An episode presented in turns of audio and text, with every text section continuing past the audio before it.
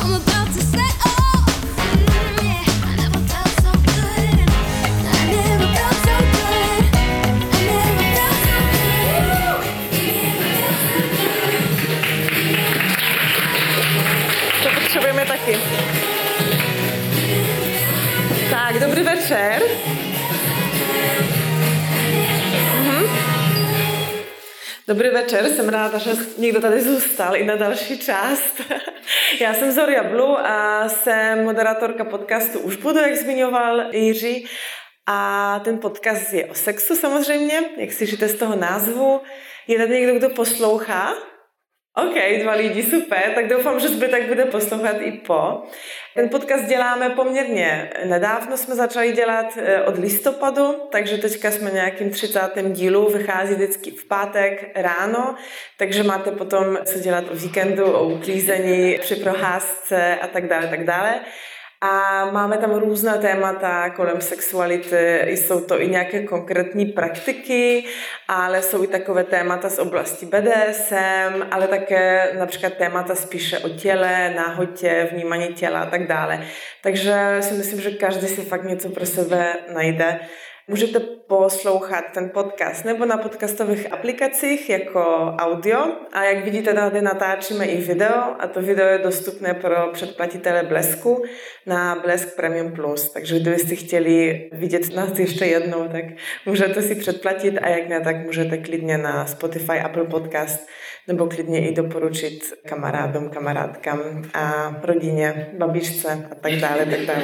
Eh, by the way, kdyby nějaká něčí babička se chtěla s mnou pobavit o sexu v eh, starším věku senioru, tak budu velmi ráda. To je téma, které chci hodně dlouho udělat, ale se mi nepovedlo bohužel najít hostání hostku zatím. Takže kdybyste měli, tak určitě pište. A kromě toho, jenom tak zmíním, jsem burleska, takže jsem performerka, producentka a lektorka burlesky přes den a večer, takže to je taková moje druhá profese. Tak něco o už budu bylo, vím už něco o vás, že většina z vás nezná náš pořád. A teďka něco o naší hostce, je to někdo, kdo bydlí v Ostravě a je tady zblízka, má spojení s Karvinou, s Havířovem a tak dále. Hraje i v divadle v Českém Těšině, odkud já téměř pocházím. Já pocházím z Polska, ale z Těšina, z té polské strany.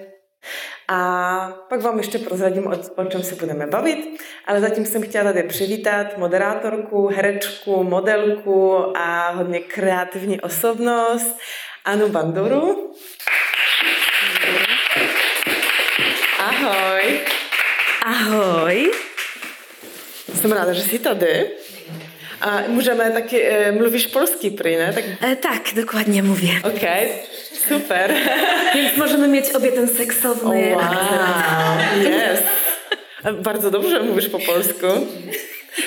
OK, trošku. Tak příště, tak příště možná uděláme v Českém Těšině něco, nebo v Těšině, tak můžeme pokecat o polsku, ale zatím vám tady vás ušetříme hodiny eh, polského jazyka, když už jste tak odvážně a jste zůstali na to téma. Eh, Jak jsem zmiňovala, Anna je herečkou, moderátorkou, i tančí, a dělá strašnou spoustu skvělých kreativních věcí, takže budeme se hodně bavit o tom, co je tělo jako nástroj v práci, jak to funguje, jaké má zkušenosti a tak dále. A chtěla jsem začít od toho, že jsme eh, v backstageu tady Tereza z Instagramy podcast, když přišli po prvním natáčení a viděli Anu, tak řekla, o, ty jsi tak krásná. Stává se ti to často? Někdy se mi to stává. Jo, stává se to. Někdy ty reakce jsou takové, někdy jsou nepříjemné trošku. Že se to děje, jakoby, tady to byla přímá reakce na mě, jo, že tady kolegyně komunikovala přímo se mnou, ale třeba loni na Colors of Ostrava se mi stalo, že jsme šli s přítelem k baru a ten barman, jak se snažil být přátelský, tak uh, mluvil na mého přítele stylem, jako že jak se ti to povedlo, to je husté, ty jo. A vlastně o mě mluvil, jako bych byla nějaká jako dekorativní věc vedle něj, kterou si pořídil. Oh, wow. Takže to bylo pro nás pro oba nepříjemné hodně. To je hrozně, jak reagoval. No, mlčel. Ale říkal, že jenom chtěl dostat ten drink a že už tam nepřijde znova. Chápu, chápu. Já vím, že těžký se nějak ohradit, hlavně když člověk eh, je prostě překvapený nějakou reakcí, že jo. Takže jsou ty situace stávaly se už v dětství. Kdy jsi uvědomila, že jsi krásná? No, No, mě to říkali i doma, jo, že jsem měla ten benefit, že jsem měla hrozně podporující prostředí z toho hlediska, že moje babička, a myslím si, že to bylo třeba tím, že ona sama o sobě, i když eh, je teda evropského původu teda, tak eh, byla zrská a sama si nesla to, že byla hodně výrazná v tom prostředí a že byly ty reakce dvojaké, že buď to se jí třeba posmívali, anebo ostatní za to zbožňovali. A u ní to bylo hodně takové, že se snažila v, nás, já mám ještě sourozence, vzbudit ten pocit, ať jsme jako hrdí a rádi za to, že vypadáme nějak výrazně a že mi předkládali takové role models, jako že třeba je, ty máš znamínko jako Cindy Crawford. Já vím, že nevypadám jako Cindy Crawford, ale byly tam takové... Ale byly tam tyhle ty pozitivní jako motivace a přirovnání, jo, že prostě tady máme modelku s afroamerickým původem Naomi Campbell, jo, a že jsem to měla od malička eh, takhle víc servírované eh, pozitivně. OK, takže pro tebe to je nějaká pozitivní věc, která myslíš, že ti pomáhá v životě? Je takový pojem jak beauty privilege? Myslím si, že pro mě je fajn si uvědomit, že člověk se může narodit s nějakými proporcemi, které jsou společensky vnímané jako pozitivní a dobré a je fajn si být jako toho vědom, ať pak člověka třeba nepřekvapí to, že ho někdo pochválí a ten člověk se jako z toho sesype vlastně a řekne si, ty to jsem nevěděl. Myslím si, že se může budovat ve vztazích třeba závislost na tomhle tom jako principu, nebo třeba v práci, že člověk si řekne, jo, tak ten člověk mi říká, že jsem výjimečná a krásná a když si toho jako nejsem nějakým způsobem vědoma sama, tak ten člověk toho může zneužívat. Ale zároveň si myslím, že pak naopak se člověk setkává se stereotypy, které se na to vážou. Že jo, tak eh, vypadá prostě hezky, tak nebude moc chytrá. No, To jsem se právě chtěla zeptat, no. To, to musí být asi těžké, například v randění, hlavně ve vztazích. To bylo hodně těžké, no. To mm, si myslím, že byl velký e, limit v rámci vztahu, že rozeznat, kdy mě někdo vnímá zase opět jako ten dekorativní předmět, který chce pozvat jenom na rande, aby se mohl pochlubit, a kdy mě opravdu někdo vnímá jako člověka, se kterým si rozumí, kdy ho zajímám na jiné rovině, než jenom na té vizuální. Mhm. A máš nějaké konkrétní zkušenosti s tím, nebo nějaké příklady, kromě toho baru na Colors? Ty jo, já jako mám celkově trošku problém s tím, že se mi vždycky líbili lidi, kteří jak to říct, eh, tady moje kamarádka už se směje, že ona moc dobře ví, ty lidi se mi líbí, kteří třeba nejsou většinově vnímaní jako zajímaví, nebo to jsou zajímaví, vnímaní jako zajímaví na tom druhém spektru, jakože ty fogo. Jo, takže já jsem měla jako základní kámen toho, když mě někdo zajímal, jako to přátelství, jako povídat si a často jsem na to narážela, že když jsem jako já jsem si chtěla povídat a ten člověk si třeba se mnou nechtěl povídat, takže často narážím na to, že jako si myslím, že jde o přátelství a Takže ty myslíš, že jde o přátelství, takže ty děláš jako friend zone a někdo myslí, že to je balení. Jo, mě to připomíná, že jsem teď byla v Tigeru a tam jsem viděla přáníčko You are here a tam byla šipka na friend zone. tak jsem říkala mému příteli, že bych to možná mohla rozdávat někdy. To asi jo, no, ale něco na tom je asi, no, že to, je to tou krásou, myslíš? No, těžko říct. Myslím si, že jako velkou roli hraje v tom, že připadám lidem exotická, jo? že to je něco, co nevidí jen tak a že si řeknou, že si tak odškrtnou. Že pořád asi se to objevuje i u žen, ale u těch mužů je ten princip brandění dost postavený na tom, tak já mám tady nějaký seznam, který si odškrtnu.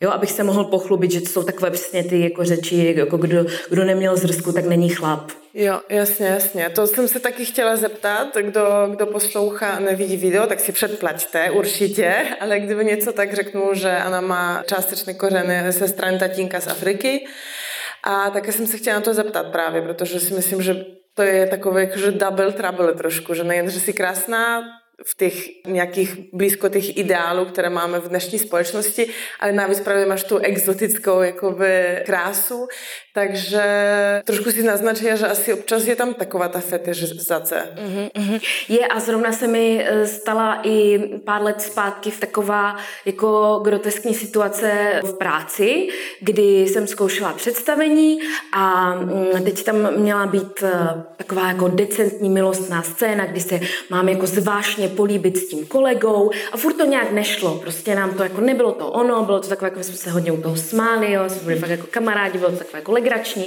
a ten režisér pověděl, to prostě musíš jako přijít s tou, jako víš, tou tvojí divokostí. Aha. A já jsem si říkala, jakou divokostí, když jsem to vykládala pak doma sestra, on říká, tak asi myslí ještě ty kořeny z východního Slovenska, divoké.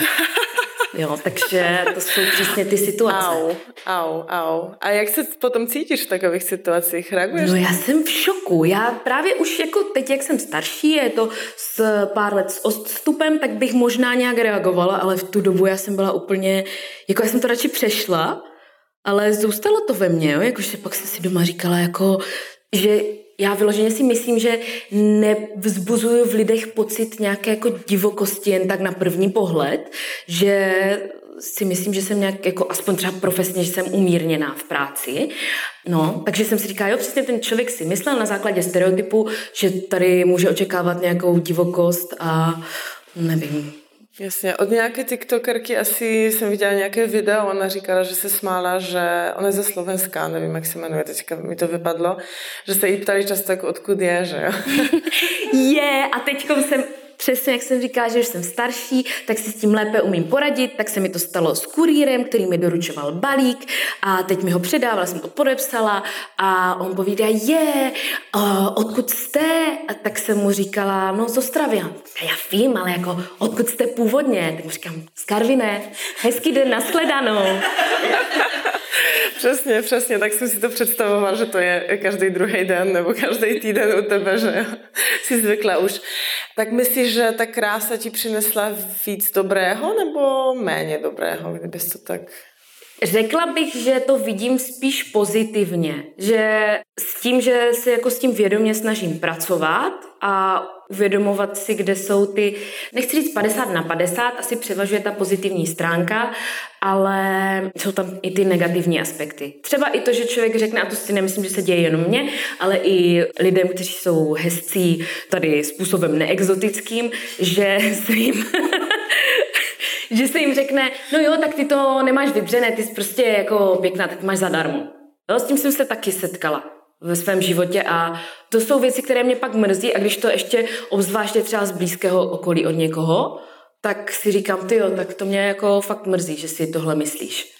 Ale myslíš tu kariéru, že si nemusela? Uhum, uhum, tak jsi prostě zajímavá, tak si tě vyberou. Ale to, o kolik já třeba rolí přijdu právě proto, že vypadám, jak vypadám, to už uh, ti lidi nevezmou v potaz. No jasně a navíc jako můžeš být nejhezčí na světě a nebudeš dobrá herečka, takže to je jakoby něco úplně, úplně jiného. Ale mm, myslím, že to hodně i pramení z toho, že v naší společnosti eh, ta krása, to je kvalita číslo jedna pro ženy, že u mužů to není určitě číslo jedna, jsou nějaké jiné věci, můžeme říkat, jestli fair nebo nefér, ale to jestli nevím, zajistit, prostě má peníze, kariéru, whatever, ale u ty ženy už pak od raného věku, to je prostě krásná holčička, krásné šaty musí mít, musí být krásně učesaná, všechno, všechno. A pak ji to přebíráme v tom dospělém životě, že se nám zdá, že ta krása to je jakoby nejdůležitější naše kvalita a když už budeme starší, to znamená nebudeme krásné, tak už jako ztracíme něco jako ta žena. A to často slyším od mojich studentek, jak učím například burlesku, různé příběhy a prostě je to trošku smutné, no, že a u ty krásy samozřejmě do určité míry člověk může něco s tím udělat, může, nevím, prostě nevím, se nějak ho upravit, nevím, mít nějaký styl a tak dále, ale spousta z toho prostě genetických takže jakoby, tak v podstatě jakoby my tady dáváme hodně velkou hodnotu nějaké kvalitě, na kterou nemáme vliv objektivně. A navíc ty standardy krásy se neustále proměňují a jsou realisticky velmi těžko dosažitelné přírodními a přirozenými metodami zkrášlování. Nehledě na to, že, a to si myslím, že to je třeba asi dobrá myšlenka, jak se v dnešní době upravují fotografie, jak, jak je to dostupné už téměř pro každého uživatele a uživatele uživatelku, tak je dobré třeba zavést to, aby bylo u těch fotek napsané stejně tak, jako je napsané, že je to někde spolupráce. Takže tady tahle fotka byla upravena, protože si myslím, že hlavně eh, mladí lidé, kteří se na to dívají, tak eh, nemusí mít to ponětí, kolik zatím je práce, ať už grafické, tak i práce jiných lidí na těch lidech, jo, Jo. chirurgické a další. To je zajímavé, vím, že to někde plánují zavést asi v nějakém Švédsku nebo něco, ale já si na druhou stranu říkám, že já si myslím, že většina lidí to ví, že to stejně jak víš, že reklama e, není vždycky pravda a víš, že reklama je proto, aby skoupila ten produkt a stejně ta reklama funguje. Takže já si myslím, že to možná nějak málo pomůže, ale jako lidé vědí, že ty filtry tam jsou, ale když to člověk furt jako vidí všude, tak, tak ten. A jak to funguje v modelingu? Jaké máš zkušenosti? No já mám relativně pozitivní zkušenosti tím, že fakt se orientuju na tu spíš jako lokální scénu nebo na ty spíš jako nezávislé designery a designerky, kteří pracují tím stylem, že podle mě pro ně je cílem oslovit eh, tu jejich skupinu lidí a takže tam budou chtít i trochu nějaké přirozenosti, nějaké víc jako lidskosti, aby se ti lidi mohli přirovnat k tomu, kdo ten produkt má. Takže jsem měla milé zkušenosti v tom, že třeba někomu nevadí, že nemám eh, metr 70 ani, jo, že je to fajn, nebo třeba si myslím, je hezké, že někdo přijme moje vlasy tak, jak jsou, protože to v některých jako pracovních příležitostech byl problém. Protože ti lidi ty vlasy neznají často a když jim začnu vysvětlovat, hele, takhle by se to nemělo dělat, tak jsem třeba jednou měla zpětnou vazbu, no jo, ty jenom ty svoje vlasy nemáš ráda. Jo, takže... A můžeš e, konkrétně popsat, co to byla za situace? Byl to spot jeden, který byl neúplně komerčního rázu a tam vlastně už celkově s tou paní vizážistkou byla ta komunikace taková jako na štíru, že jsme si nesedli, že právě nešla tou cestou přirozenosti. Si myslím, že ze mě chtěla udělat něco jiného, než jsem. A tou cestou šla, že to líčení bylo takové, že já bych se takhle nenalíčila. A myslím si, že to ani nesloužilo tomu účelu toho spotu úplně dobře. A vlastně na těch vlasech jsme se vůbec neshodli, že ona vlastně moc nevěděla, co s tím má dělat. A tak tam vytvářela nějaké různé věci, trošku to bolelo a věděla jsem, že to ty vlasy ničí, že třeba není dobré na ty vlasy používat lák a nešlo jí to moc vysvětlit, jo. Tak eh, a tady se najednou člověk cítí nepatřičně, protože si říká, tady je profesionálka, která by měla vědět, jak s tím má pracovat a ona mě vlastně nepodpoří v tom, jo, ty máš takové vlasy, se kterými je třeba pracovat jinak, každý má ty vlasy nějak jinak postavené, pojďme s tím pracovat, tak to bylo, no ne, tak s tím musíme něco udělat, abych to narvala na ten standard, který já znám. Uh-huh. A setkala se s nějak kritikou tvého těla u toho modelingu? Že máš ně, něčeho málo, něčeho moc, nevím. Naštěstí ne. Naštěstí to vždycky bylo, že si mě vybrali ti lidi s tím, že jsem vypadala tak, jak jsem vypadala, ale vím, že třeba pro mě nejsou schůdné módní přehlídky. Jo, že prostě ten, ta výška tam není taková a mě to třeba trošku mrzí, protože vidíme na těch molech většinou ty hodně vysoké ženy s dlouhými nohami, což je sice super, chápu, že to vypadá krásně, ale já pak jako koncový zákazník se necítím reprezentovaná. A myslím si, že všude, nejenom v tom modelingu, je důležitá ta reprezentace z každé části. Chápu, že to je nějak postavený obor, že tam jsou nějaké kritéria, ale ať už je to prostě v tom herectví, herectví, kdy je člověk rád, že vidí třeba jako dítě někoho, kdo je taky s exotickým původem, tak já jako taky budu moc ráda, když uvidím někoho s exotickým původem na molu a třeba i menšího vzrůstu, abych si mohla ty kalhoty koupit a věděla, že nebudu moc jako pak potom ještě šlapat a prodat to ještě do další vesnice třeba.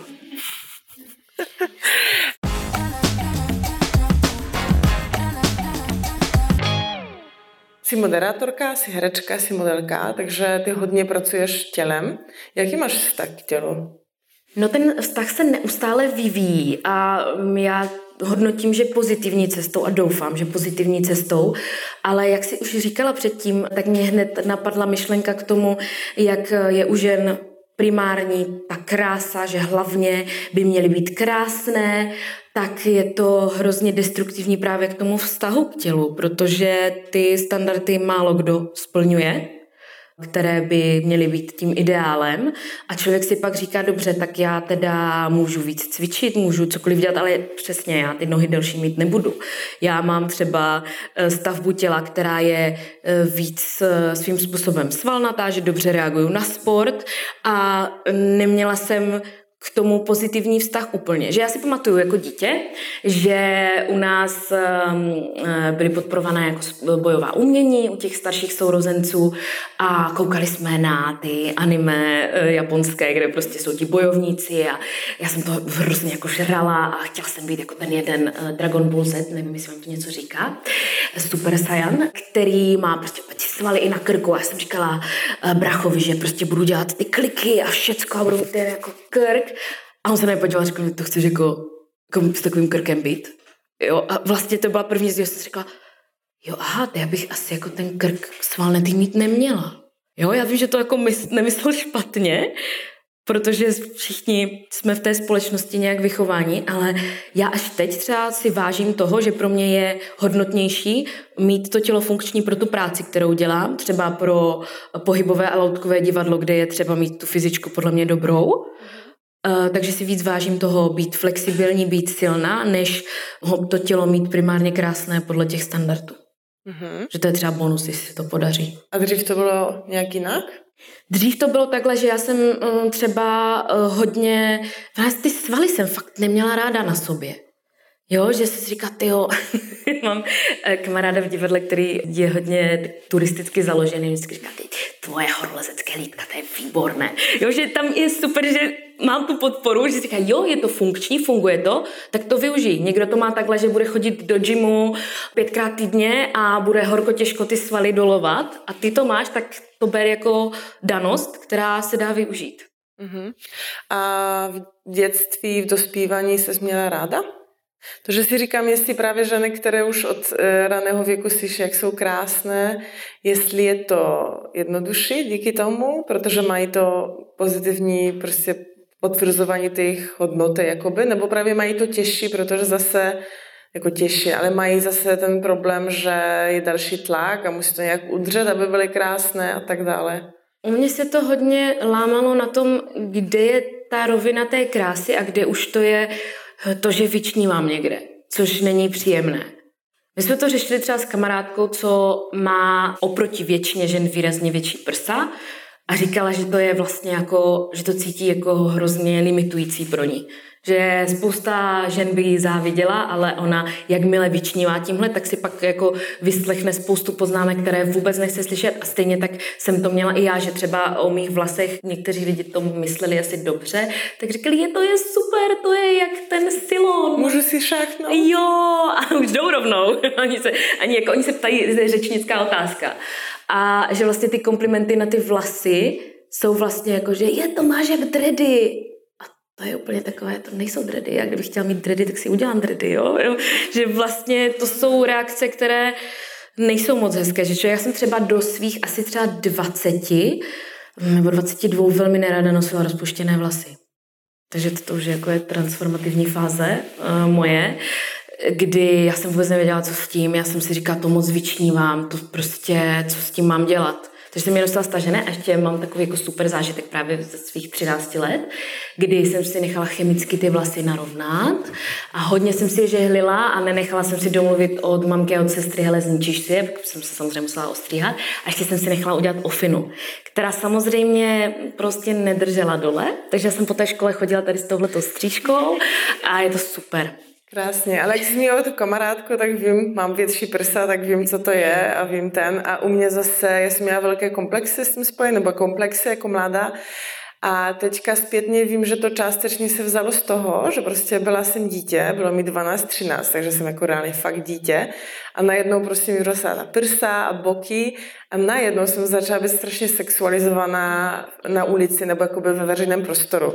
Že jdeš po ulici a prostě dospělí muži či prostě koukají do vystřichu chodila jsem, pamatuju, také trauma prostě domů a tam byla nějaká stavba nebo byly nějaké stavby, takže ti dělníci prostě něco za mnou řvali, jednou za mnou přišli celou skupinou, že prostě nějaký týpek by si chtěl se mnou domluvit a mě bylo fucking 13, jako. Takže já jsem nosila obrovské svetry a prostě jsem neměla ráda a hrbila jsem se, aby to nebylo vidět podvědomě. A teď si myslím, že to právě bylo z toho, že byla jsem dítě a už jsem byla sexualizovaná a já jsem na to nebyla samozřejmě jako připravena. Takže taky mi to zabralo nějak jako práci s tím, abych to vzala jak mám a, a do dneska mám tak, že někteří mají jakoby hodně nevhodné poznámky a nějak komentují. Jo a určitě tím, že dneska už se trošku ta diskuze na tohle téma rozjíždí, že prostě nekomentujme vzhled jen tak, ať už je jakýkoliv, ať už se nám to líbí nebo ne, prostě buďme střídmí v tomhle, ale kdysi to vůbec nebyla ta diskuze o tom, že by někdo doma řekl, hele, tohle se ti bude dít, ale pojďme si o tom promluvit, se ti něco nepříjemného vůbec, že jako, já jsem prostě chtěla hrozně být blondýna vysoká. tak já jsem chtěla mít kudrňatý vlasy, takže... Takhle vždycky. to je tak vždycky, že chceš to ten.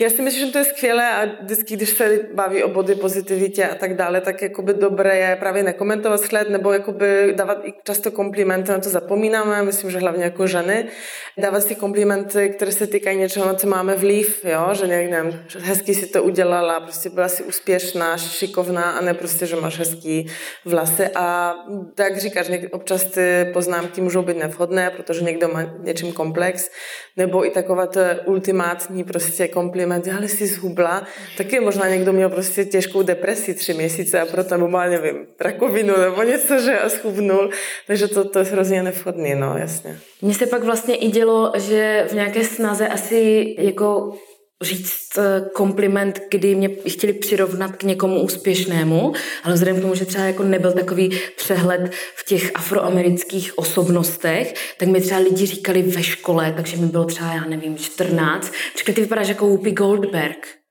Jsi říkala jako fakt? Jakoby nevypadám Ne, si, protože myslím. prostě jsi černoška nebo poločernoška, ona taky, tak to je to samý, že jo? Jo, takže takhle jako čerpali úplně šíleně.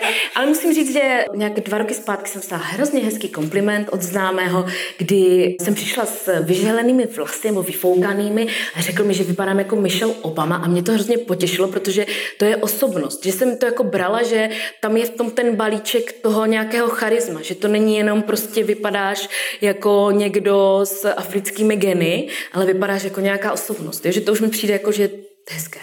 Takže komplex nemáš teďka. Teď už ne, snažím se na tom jako pracovat. Myslím si, že vždycky, když se něco objeví, tak snažím se nad tím jako přemýšlet eh, tím způsobem, že to přeci není to nejdůležitější. Že jako hlavně ty věci fungují, a, ale jako samozřejmě není to jednoduché. Někdy má člověk horší dny, to asi každý. Ale je pravda, že my strašně přistupujeme k tělu, že to je hrozně estetická záležitost a přitom naše tělo je úplně nádherné a dělá strašně super věci. Když tady sedíme na gauči, tak prostě srdce, prostě krev, kyslík, všechno prostě funguje, pracuje, aby jsme se mohli bavit. Takže občas je dobré trošku přesměrovat tu pozornost té estetiky na to, co to tělo skvěle dělá. Takže myslím, že to je super, že tak máš. Já jsem tak trochu myslela nebo bála bych se, že v těch profesích, které děláš, že to je právě hrozně velká otázka nebo velké téma to tělo, že jo? Jo, je určitě. Já myslím, že právě asi je to ten základ z toho dětství, ale mám štěstí, že já mám takovou povahu v tomhle bojovnou, že mě to jako vždycky dopálí, když mi někdo řekne něco, s tím nesouhlasí. Když mě to jako mrzí, tak tam třeba převládne jako t- ta chuť s tím bojovat, že jako takhle prostě to přeci nemůžete říkat lidem, když prostě nic není podle mě úplně špatně. Já chápu, že si někdo vybere pro roli někoho jiného, protože mu tam víc hodí, to je prostě přirozené, je to z velké části vizuální profese, ale když tam jsou, já si vzpomínám, a nejhorší to bylo asi na škole, no, kdy jsme slýchávali v ročníku holky, jak máme jako zhubnout a bylo to řečeno takovým tím jako v dobrém jako duchu, jo. Že abyste teda byli ty úspěšné herečky, tak jděte na tu redukční dietu, začněte s tou redukční dietou. A to je prostě říct to 16-leté holce je prostě pro mě úplně jako neskutečné. Ještě když si vezmu zpětně, jaký jsme měli jako energetický výdej denně, měli jsme taneční pohybové hodiny a někdo řekne prostě jest tam, já nevím, saláty jenom s něčím, to je fakt jako šílené. A nebo mi bylo řečeno, vlastně někdy ve třetím ročníku s úsměvem mi velmi dobře to myslel určitě pan učující, že ty jsi taková ta oplácaná herečka jako Nadia Konvalinková za mladá. Wow. A říkala, moment, moment, moment. Tak jsem si googlila, jak vypadala za mladá. A teda jakoby, já bych o ní nikdy v životě neřekla, že je oplácená. Prostě úplně normální, štíhla paní. A vlastně jsem to vůbec nechápala, co mě to mělo profesně přinést. Jako, jako jsem někde zaškatulkovaná, že si teda nezahraju něko, někoho. No je to šílené, já si vzpomínám, jak byla Bridget Jones, že o celý ten film a ona byla vždycky představovaná, že má komplexy, že je nějak obézní nebo něco, ale jak se na ní podíváš, tak vypadá jako úplně normální žena, že? No jasně, ona myslím, že v tom filmu má snad 60 kg nebo 65, což jako je úplně normální váha. Dobrá, tak jsme v podcastu o, nejen o těle, ale o, jakoby, o sexu. Jak se dělají různé intimní scény v divadle, ve filmech a tak? Já Máš jsem- Něco jsi zmiňovala jedno? Mhm. Já jsem jich moc nezažila, ale právě tu jednu právě, co jsme dělali v divadle, tak ta byla taková, divadlo má tu výhodu, že to nemusí být, uh, není tam většinou takový detail, takže se tam neřeší opravdu, že by člověk musel mít takovou fyzickou blízkost a často se dělají takové ty líbací scény jako líčkem, jo, že vlastně jako nejsme vidět, tak je člověk otočený a vlastně možná to divadlo má trošku výhodu v tom, že člověk se s tím kolegou nebo kolegyní potkává delší dobu, to zkoušení trvá třeba měsíc, tak je tam nějaký prostor pro to navázat uh, blížší vztah k té intimitě, pobavit se o tom, uh, když to v tom filmu je to často hodně udělané na rychlo, bez nějaké předchozí jako přípravy. Už si myslím, že se hodně o tom mluví a jsou i kurzy na to. V zahraničí je to úplně běžné, že u toho je člověk, který je vlastně na tu intimitu odborník aby ty herce provedl tím, aby se cítili dobře. Ale u nás je to takové ještě asi v plenkách trošku. Já jsem pak zažila jednu uh, scénu uh, vyloženě sexuální um, s jedním kolegou v rámci studentského filmu a to byla jako hrozná legrace, protože tam nebylo nic vidět v podstatě, jenom jsem na něm tak jako skákala a měli jsme mít ty výrazy jako toho opojení sexuálního, bylo to jako hodně, hodně vtipné spíš. Takže jste se jako u toho smáli, nebo to No, my byl jsme ten to smích vždycky- takový z toho z ty nervozity? My jsme to drželi, pak jsme se smáli, ale byla tam trošku i ta nervozita, protože i přesto, že jsme se znali, tak jsme neměli jako blízký vztah uh, fyzický, že bychom se třeba nějak hodně objímali, když se potkáme a tak. Takže bylo to takové, jako, že teď já na tebe budu sedět, tak ahoj. Jo, bylo to takové trošku rozpačité. A stalo se, jako byly tam nějaké pocity u toho, nebo? Uh, A. Ty jo, pocity. No, trošku bylo těžké jako být v té hlavě přítomný v tom okamžiku a nemyslet na to, jak jako třeba vypadá. To bylo docela dost těžké, bych řekla, jako u těchto těch věcí je pak eh, těžké myslet na to, co teď dělám herecky a nemyslet na to, jak budu teď vypadat na té kameře, netvařím se moc, jo. No, ale to je také čas jako my, myšlení na ten herecký výkon, ne? Jak budeš vypadat? Nebo... No, já jsem jako, to mám takhle, že když se cítím uvolněně a soustředěně na té práci, tak moc nemyslím na to, jak, jestli vypadám dobře. Takhle, jako bych to řekla. Že pro mě je známka, že se nesoustředím nebo nejsem plně uvolněná, když přemýšlím nad tím, jestli vypadám hezky na té kameře. Uh-huh, uh-huh. E, učí se to nějak ve škole? Nevím, jak to je teďko, ale my, když jsme jako s mým ročníkem byli na škole, tak tam ta práce před kamerou nebyla nějak... eh, Jo, my jsme prostě, když jsme dostali nějakou příležitost, tak vlastně člověk se tak nějak jako sám musí do toho vpravit. No, já jsem i jestli se učí vůbec jak pracovat s nějakými intimnějšími scénami i v divadle ve filmu a tak dále. Jestli se to probírá vůbec. No, já si nevzpomínám, že by to někdo s námi úplně řešil. Já, my jsme se bavili o tom v backstage, že eh, v rámci maturitního představení jsem měla já krátkou scénu, kdy jsem byla v podprsence a to bylo jako takové maximum, ale nebylo tam úplně k tomu mi třeba vysvětleno, uvidí tě hodně lidí, já nevím, cítíš se s tím v pohodě, bylo to takové jako prostě, jsem byla hozená do vody. A, a jaké to bylo? No ono to vlastně v rámci toho zkoušení bylo hrozně v pohodě, protože my jako ročník jsme byli zvyklí spolupracovat, eh, měli jsme prostě šatně spolu, měli jsme ty hodiny taneční, uh, pohybových jako prací, kde fakt člověk pracuje ve dvojicích a na blízko fyzicky, takže tam to nebylo nějak vyhrocené, ale pak člověk, když si uvědomí, že je před těmi lidmi, tam jsem měla to štěstí, že jsem se tak soustředila na to, co dělám a že vlastně to bylo to maturitní představení, že jsem nemyslela na ty lidi, že vlastně až zpětně mi to třeba došlo.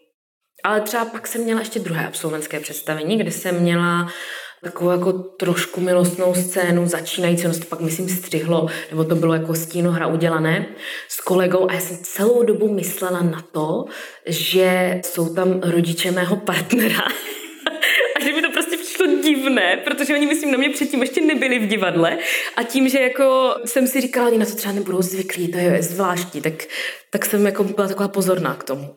A partner tam byl? Jo, byl, ale ten jako si myslím, že je v pohodě tím, že se doma bavíme o té práci, tak on už to jako věděl vlastně, co se bude dít a nebyl překvapený. Je, kde máš hranici u těch scén? Hmm. Tím, že jsem ještě nebyla vržena do žádné takové, kde bych to zvažovala, tak úplně nevím, ale pro mě je hodně důležité, aby to mělo smysl. Mě strašně vadí, když se dívám na nějaký film a vidím, že ta nahota je tam jako proto, aby se někdo mohl podívat na ňadra od ženy. A mě to vlastně provokuje i z toho hlediska, že pak, kdyby ta žena stejná chtěla jít eh, v průhledném tílku, kde jsou vidět bradavky, tak ji vycenzurujou a eh, dostane, eh, bych řekla, dost kritickou negativní zpětnou vazbu. Tak mi to vadí, jak jako lidem přijde normální vidět tělo nahé, že se můžeme podívat a pokochat se, ale zároveň, když pak je to z té vůle toho člověka, že chce ukázat svoje tělo a je si toho vědom a je mu to příjemné, tak eh, se na to díváme škaredě, což možná vlastně znáš i ty z té svojí burleskové profese, že najednou, když to člověk dělá jako sám od sebe, tak se na něj snese kritika. Mm-hmm. To nevím, jestli jsem cítím nějak kritikovaná, ale myslím, že často nějak nepochopená, jako proč to dělám. A hlavně od lidí, kteří v životě nebyli na show. Protože většina lidí, eh, která přijde na show, tak potom se jim to líbí a jsou překvapení, jak to bylo vkusné, že to nebylo laciné, cokoliv to by znamenalo. Takže, takže určitě, no, takhle.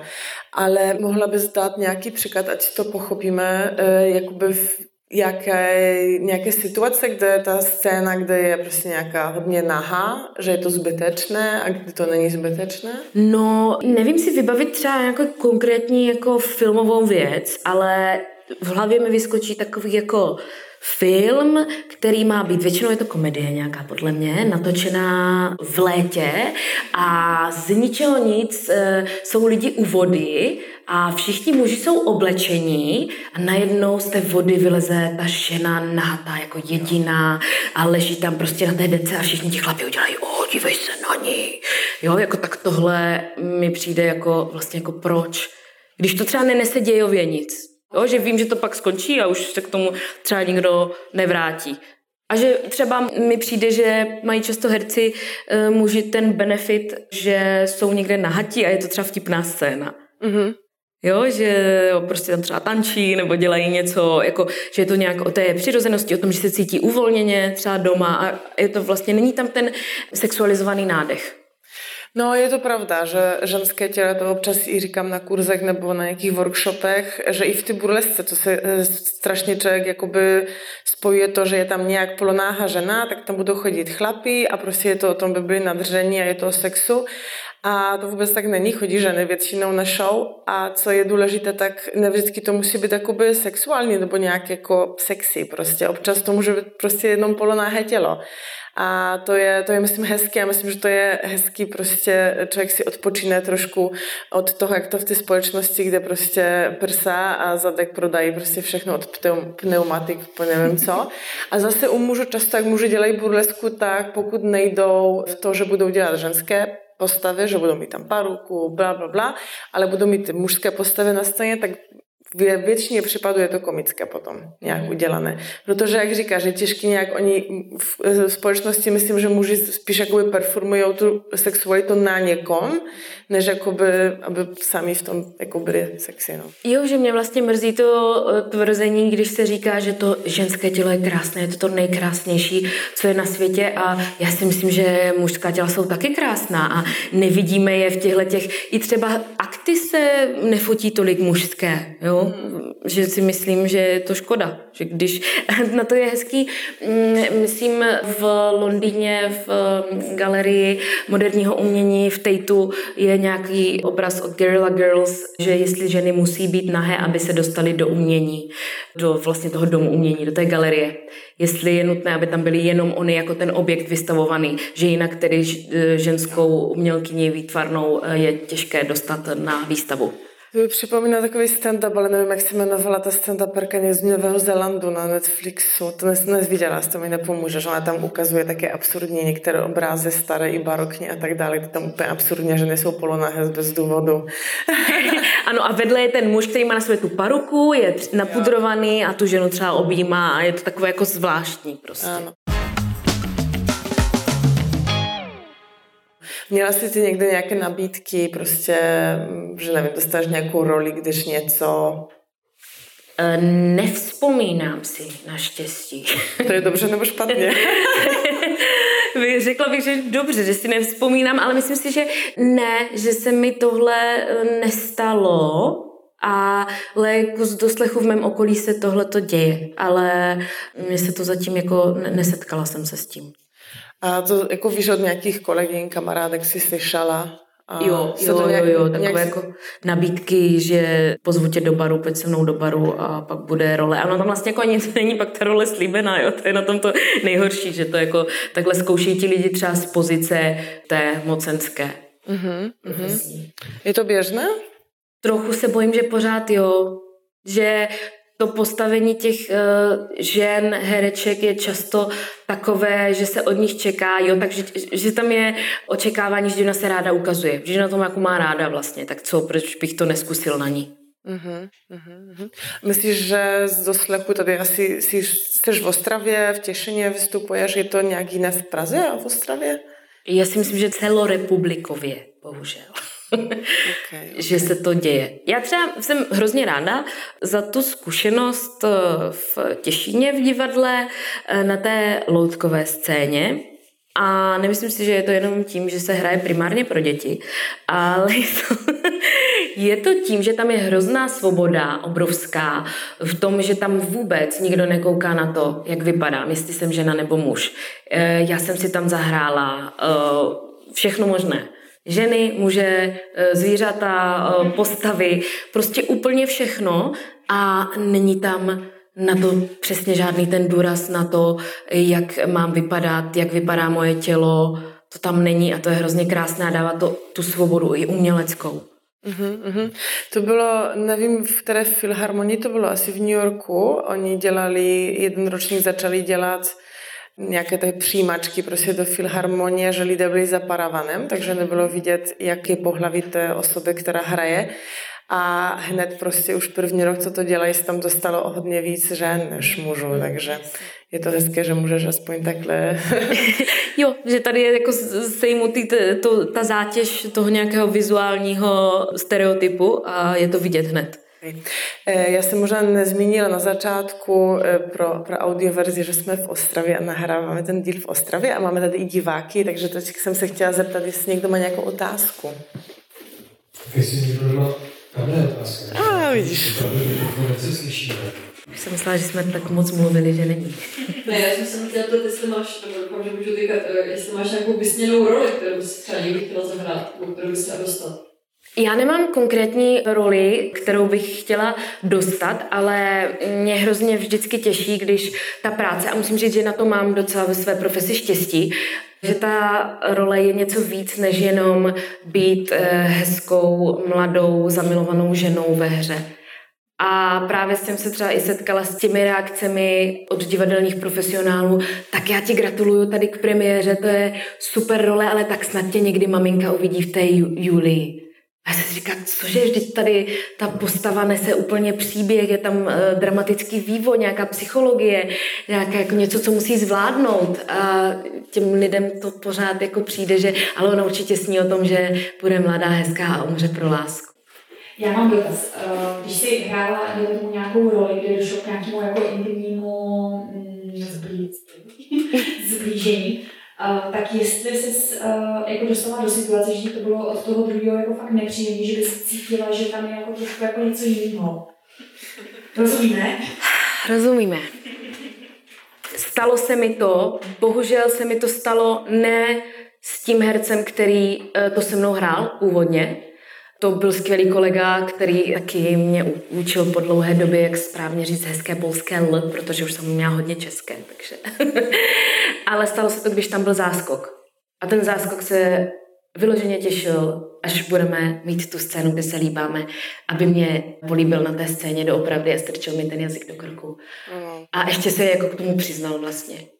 Asi čekal nadšenou reakci, viděl, že tam nebyla, tak se pak přišel omluvit, ale já jsem fakt eh, nevěděla, jak mám reagovat. Tam došlo k tomu zamrznutí, které asi proberete pak s Jasmínou eh, na turné dalším, ale to prostě, bylo to velmi nepříjemné, protože člověk jako využije té situace, kdy já na té scéně nemám možnost reagovat, eh, když ten scénář je jasně daný, že mám být nadšená z toho.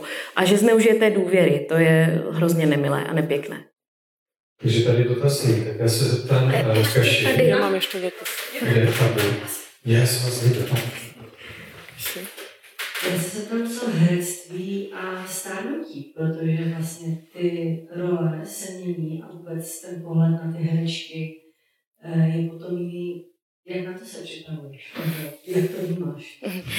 Já jsem optimista a tak jako mám progresivní jako náladu, jo, že jako věřím tomu, že to půjde.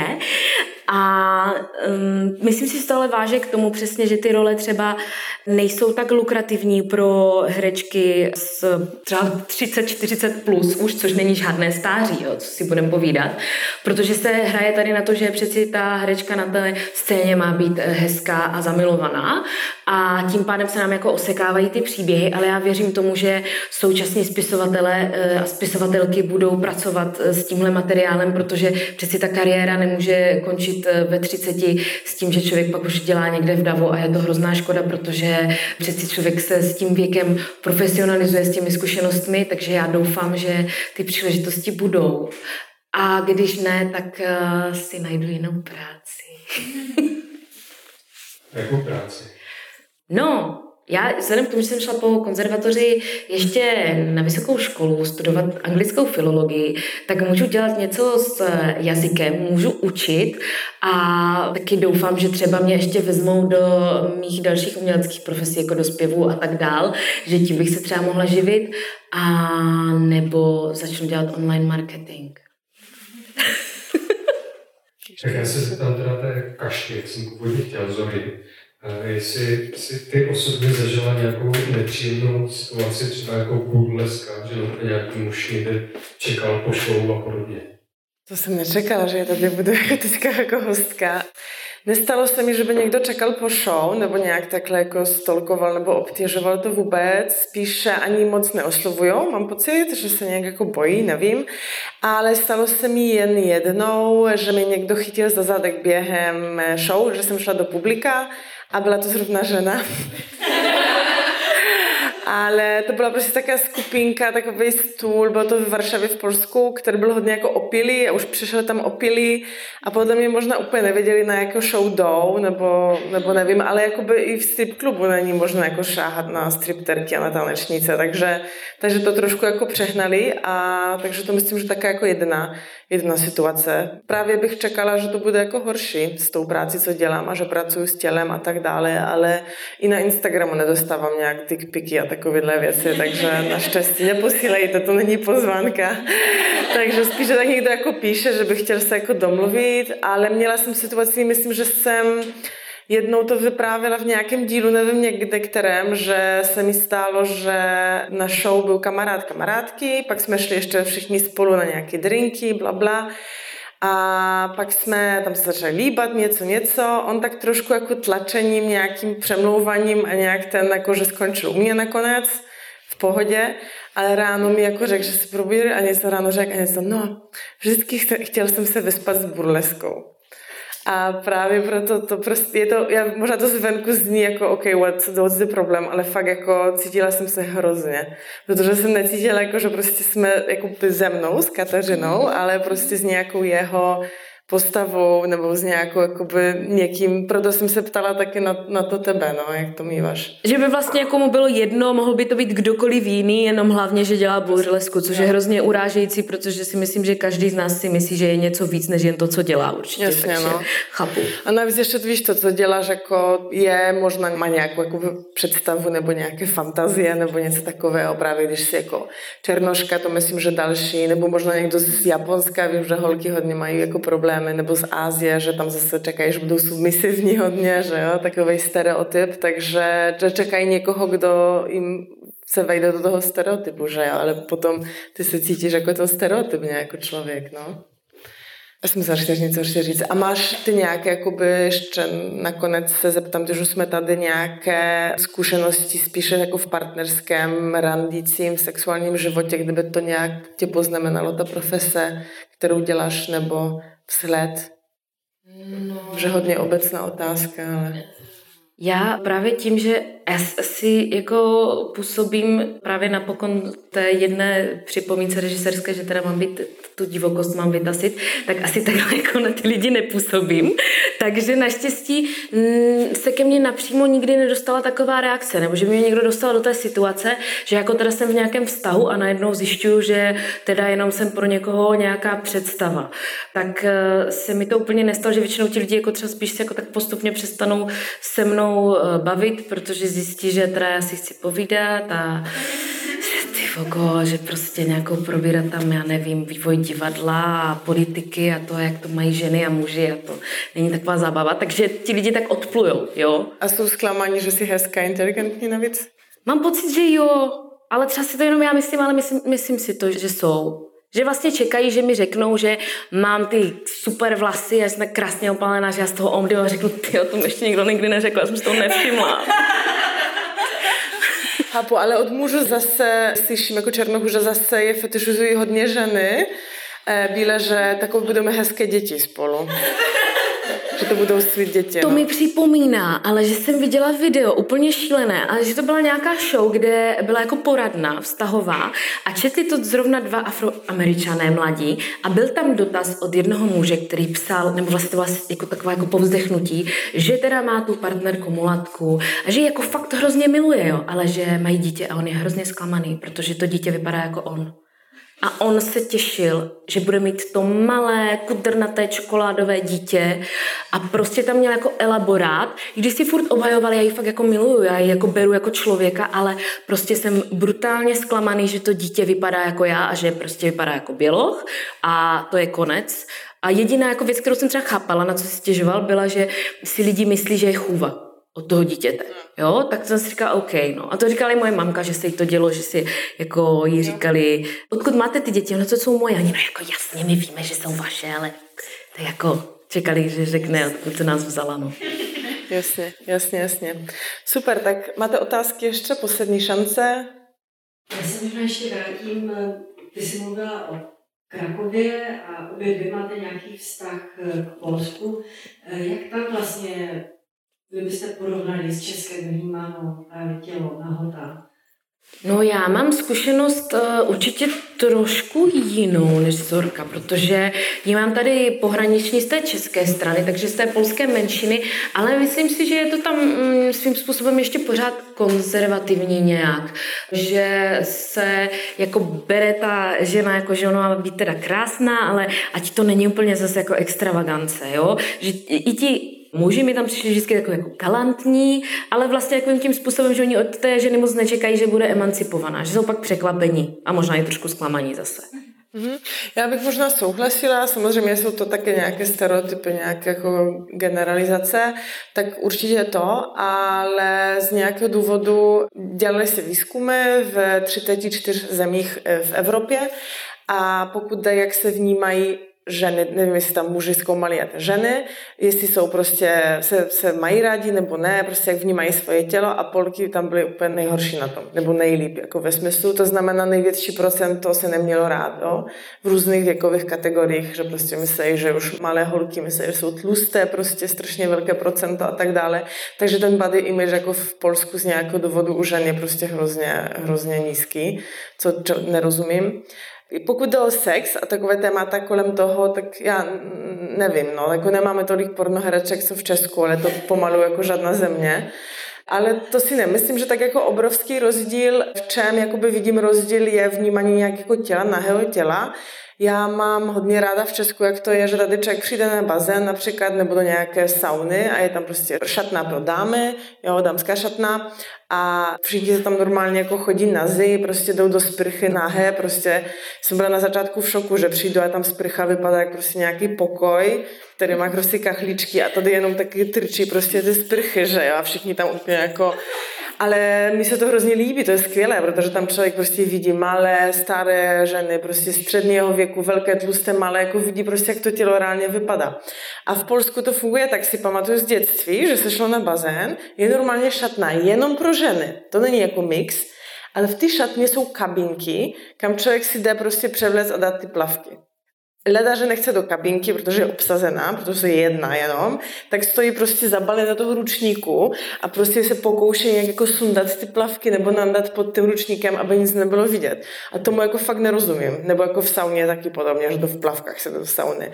A tomu nerozumím a to miluje v Česku, že tady prostě, prostě jdu jako do sprchy a prostě nikdo to neřeší, protože mě nezajímá zadek nějaké jiné ženy vedle. Jako. Takže to... Plně souhlasím, já miluju sauny. Tam mi přijde, že se úplně úplně odhalí a odhodí se ta sexualizace, aspoň já mám teda takovou zkušenost. Ty děláš sauna? právě jako, že je to tam hezké, že je ta nahota vnímaná jako přirozená a jako e, věc, která se prostě děje, protože chci v tom e, teple se cítit dobře a potit se a nepotit se do nějakého umělého vlákna a je to najednou hrozně hezké, přesně jak říkáš, jsou tam e, různé věkové kategorie, pohlaví je tam spolu spoustu a je to prostě hrozně hezké. Mm-hmm. A myslím, že i nuda pláže tady jsou populárnější než v Polsku určitě, ale zase jenom taková rychlá, rychlá story, jak jsem byla tady na vejšce, jsem to na Karlovce a byly takové starší koleje ještě v Praze. A co bylo už pro mě moc, my jsme měli jednu, jakoby, jednu koupelnu na patro, patro bylo mix, jo, tam byly muži, ženy a vypadalo tak, že se šlo jako jedna místnost prostě doleva tam záchody, tady prostě umyvadla a pak druhá místnost byly sprchy, ale tam nebyly kabinky, to byly prostě jenom sprchy, jakože prostě jedna místnost. A to jako chápu na, té, na tom, když je bazén a je to jenom pro ženy, ale jako, když jsou v patře muži a ženy, tak to bylo tu mač. A stejně to fungovalo tak, že tam šel jeden člověk jenom. Takže jako ne... Strahov si říkala. Větrník. Větrník. Kousek, no. Na stejně to Pak bylo i rekonstrukci, ale to jsem byla v šoku, jak jsem sem přijela prostě úplně. Jsem myslela fakt, že se budeme všichni sprchovat i s, s těma klukama z ty chodby, no.